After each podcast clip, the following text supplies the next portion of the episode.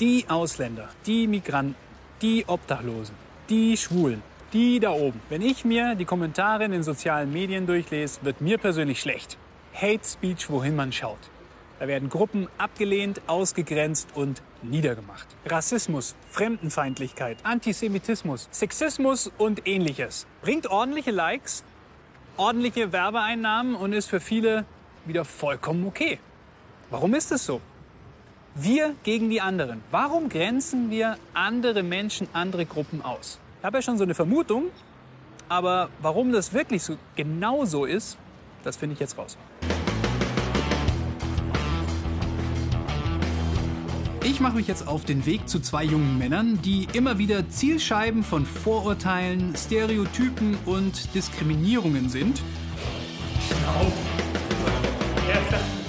Malcolm Ohanwe, Musik- und Kulturjournalist, Moderator, YouTuber und Twitterer.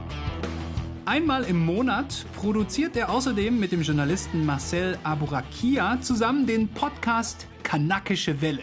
Wann habt ihr so eure ersten Erfahrungen mit Diskriminierung gemacht? Ich könnte mir vorstellen, die Schule ist ja generell schon ein harter Ort. Da ging es eigentlich los, ja. Also bei mir war, so die kleinen Dinge sind es ja, aber die kleinen Dinge wie zum Beispiel so Terroristenwitze.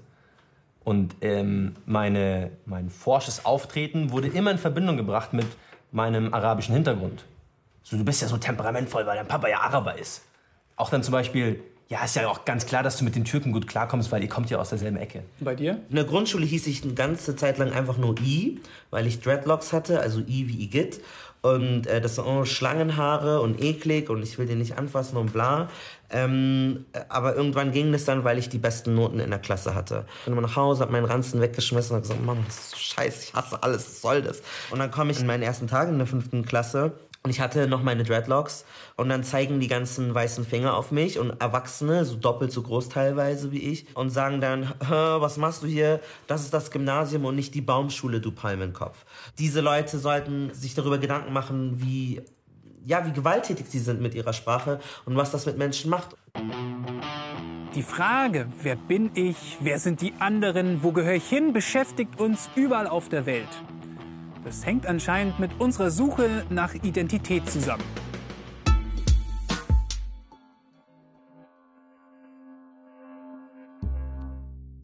Identität. Die Antwort auf die Frage, wer ich bin. Also das, was eine Person ausmacht. Ihr Name, ihre besonderen Eigenschaften. Ist die Person deutsch, schwul, arbeitslos, B M W-Fahrerin, Feinschmeckerin, Rassistin? Das alles kann Teil ihrer Identität sein. Was Identität ausmacht, fragen sich Wissenschaftler aber schon lange. Einig sind sie sich nur, dass Identität nichts Fixes ist. Menschen verändern sich ständig. Ihre Identität wird durch Erziehung bestimmt und entwickelt sich durch Erfahrung weiter. Menschen können sich auch bewusst verändern. Identität ist wichtig im Umgang mit anderen, um anerkannt zu werden, um Vertrauen aufzubauen und um dazuzugehören. Menschen definieren sich als Teil von bestimmten Gemeinschaften. So konstruieren sie Gruppenidentitäten, zum Beispiel als Fans einer Fußballmannschaft oder als Gläubige einer Religion. Warum? Das ist leicht zu verstehen. Ein Mensch allein ist schwach und verletzlich. In einer Gruppe dagegen hat er bessere Überlebenschancen. In Gruppen entsteht ein starkes Gefühl der Zusammengehörigkeit, das sogenannte Wir-Gefühl, das dem Einzelnen Halt gibt. Der Vorteil dabei? Gemeinsamkeiten und gleiche Werte vermitteln Geborgenheit und machen stark. Der Nachteil? So grenzen Gruppen ihre Mitglieder von Nichtmitgliedern ab. Oft kommt dazu ein Überlegenheitsgefühl. Wir sind wertvoller als die anderen. So verwandelt sich Identität. Sie wird zu einem Kampfbegriff, der Diskriminierung und Menschenfeindlichkeit rechtfertigt. Identität und Gruppenzugehörigkeit sind also für uns Menschen ganz wichtig. Doch wie funktioniert eigentlich dieses Wir gegen sie? Um darauf Antworten zu finden, bin ich jetzt auf dem Weg zu einem Fußballverein, den viele vielleicht noch aus der Tabelle der zweiten Bundesliga kennen.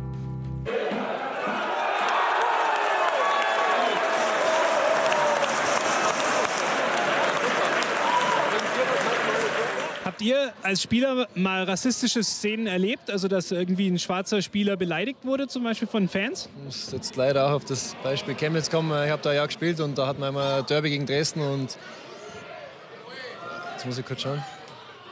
Und ja, da war es halt so, dass ich es jetzt persönlich nicht mitgekriegt habe. Die hatten einen schwarzen Stürmer und ich habe jetzt nichts mitgekriegt, aber im Fernsehen war es dann doch eindeutig zu hören, dass halt diese ja, Affenlaute äh, gerufen worden sind. Und ja, also der, der schwarze Spieler hat das deutlich mitgekriegt, hat sich dann an die Fans gewandt und ja, hat es natürlich ja, nicht verstanden. Und es ist halt einfach traurig, dass sowas dann überhaupt passiert.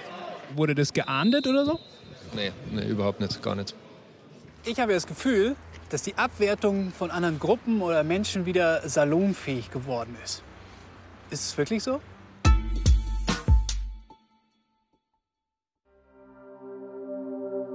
Für die abwertende Aufteilung in wir und sie haben Fachleute einen Begriff.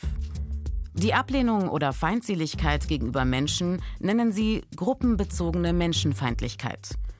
Und diese Abwertung von Gruppen durch Gruppen ist messbar. Wissenschaftliche Studien nehmen verschiedene Indikatoren, also Anzeiger für gruppenbezogene Menschenfeindlichkeit, unter die Lupe. Die Basis dafür: Umfragen in der Bevölkerung. Die Studien zeigen, Menschen mit negativer Einstellung gegenüber einer bestimmten Gruppe lehnen oft auch weitere Gruppen ab. Wer zum Beispiel Menschen mit Migrationsgeschichte ablehnt, ist mit hoher Wahrscheinlichkeit auch antisemitisch oder feindlich gegenüber Muslimen eingestellt. Vielleicht verhält sich die Person aber auch sexistisch oder sie hat eine ablehnende Haltung gegenüber Menschen mit Behinderung oder Langzeitarbeitslosen. Daher sprechen die Fachleute von einem Syndrom. Das heißt, verschiedene Merkmale feindlicher Einstellung treten gleichzeitig auf. Sie hängen miteinander zusammen und haben einen gemeinsamen Kern. Das feindliche Verhalten kann dabei unterschiedlich stark ausgeprägt sein und sich auch immer wieder verändern. Eine Langzeitstudie hat unter anderem die Entwicklung von Sexismus in Deutschland untersucht. Einer der Indikatoren war, ob die folgende Aussage bejaht wird: Für eine Frau sollte es wichtiger sein, ihrem Mann bei seiner Karriere zu helfen, als selbst Karriere zu machen.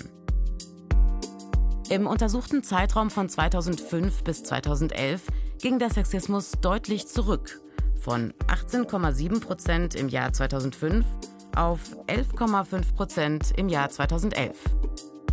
Die Abwertung von Obdachlosen dagegen nahm zu. zweitausendfünf fanden zweiundzwanzig Komma acht Prozent der Befragten, die meisten Obdachlosen seien arbeitsscheu. zweitausendelf meinten das dreißig Komma vier Prozent.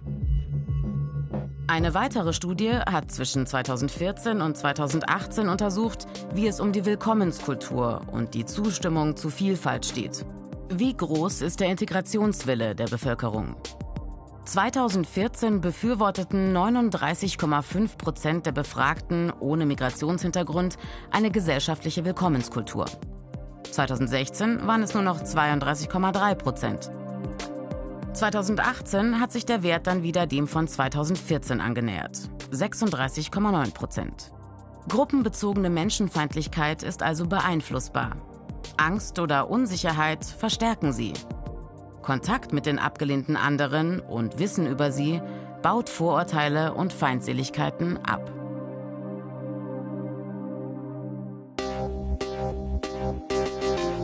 Was steckt hinter dieser Feindlichkeit gegenüber anderen Gruppen? Ich treffe jetzt jemanden, der zum einen selber schon jede Menge Erfahrung machen musste in Sachen Rassismus, zum anderen aber auch ein Experte ist in Antidiskriminierungsarbeit. Warum neigen wir Menschen dazu, andere abzuwerten? Menschen brauchen ein Wir, also dann Zugehörigkeit zu irgendwas, irgendeiner Gruppe. Das fängt schon von der Familie. Und da kommt leider manchmal äh, um seine eigenen Werte als sozusagen das Bessere, als das, die Richtigen äh, darzustellen. Äh, dadurch ja, werden die Werte von den anderen na- natürlich negativ Äh, dargestellt. Ist das eine Art äh, Hierarchie, die wir brauchen? Also ein Oben und Unten? Privilegien und sozusagen äh, den eigenen äh, Macht zu sichern, spielt natürlich auch eine Rolle. Ist es in unserer Kultur eigentlich verankert? Ich glaube eher äh, die Sozialisierung. Mhm. Es geht viel mehr in die Sozialisierung. Also wie gesagt, ich war ja nicht, ich bin ja nicht lange hier in Deutschland, ja. aber ich habe ein bisschen schon mitgekriegt, wie es äh, hier läuft. Ähm, ihr habt ja alle in den Schulen über, wer hatte äh, Angst vom schwarzen Mann gele äh, ja. gelernt. Wenn man mit solchen äh, Vorstellungen und Bildern aufwächst, ja, mhm. äh, dann ist ja kein Wunder, das ist nicht, nicht nur in den Schulen das Problem, äh, sondern auch zum Beispiel bei der Polizei ja, und der Sicherheitsbehörden. Wozu kann denn so ein Denken führen? Ähm, so ein Denken kann zum Schlimmsten führen. Das erleben wir schon jetzt. Ja. Das erleben wir äh, mit dem N S U. Dass Menschen äh, ihrem Leben äh, verloren haben, äh, aufgrund von äh, solcher Vorstellungen. Und das erleben wir einfach in einer vergifteten äh, Atmosphäre innerhalb der Bürgerinnen und Bürger in diesem Land. Können wir daran was ändern? Was kann uns davor schützen, anderen Gruppen gegenüber so feindlich eingestellt zu sein? Ich bin jetzt unterwegs in den Münchner Westen, nach Hadern. Dort gibt es einen Nachbarschaftstreff. vierzig solcher Treffs hat die Stadt München in den letzten zwei Jahrzehnten ins Leben gerufen. Der interkulturelle Gemeinschaftsgarten. Wer kommt da? Welche Nationalitäten kommen hier zusammen? Wir haben Pakistaner, indische Familie, türkische Familie, aus dem Iran, also bunt gemischt. Okay. Dann auch immer mal Studenten, die mal für kurze Zeit da sind. Hallo! Ich habe ja gehört, dass es äh, hier auch äh, pakistanische äh, Nachbarn gibt und, und sie kommen ja aus Indien. Wenn man jetzt politisch sich so ein bisschen auskennt, die vertragen sich ja nicht immer so bei, beide Länder. Aber wie ist es hier? Ja, hier ist ganz gut. Wir, wir, wir, wir zusammen Familie, wir Freunde, alles, egal Albaner oder Indische oder Pakistaner oder Türkisch, alle wie Familie hier zusammen, alle kochen, treffen, alles. Ja, das ist sehr, sehr gut. Hier ist Leben. Also hier ist unser äh, Spaß und es ist halt multikulturell und hier also ist nie langweilig. Ja. Das ist für uns wichtig, weil wir kommen von so Indien oder Pakistan, wir kommen von solchen Ländern, wo immer was los ist. Hätten genau. Sie beide sich kennengelernt ohne den Nachbarschaftstreff? Nee, nee eigentlich nicht. Also weil man hat nie Zeit hin und wir arbeiten. Würden Sie sagen, das ist ein kleines Projekt, das zeigt, dass es geht? Ein friedliches Miteinander? Das ist das Wichtigste, ne? Genau. Reden und sich kennenlernen, Einblick bekommen in das Leben der anderen. Genau, finde ich. Sehr schön. Ich bin großer Fan von diesem Garten, von überhaupt von diesem Nachbarschaftstreff.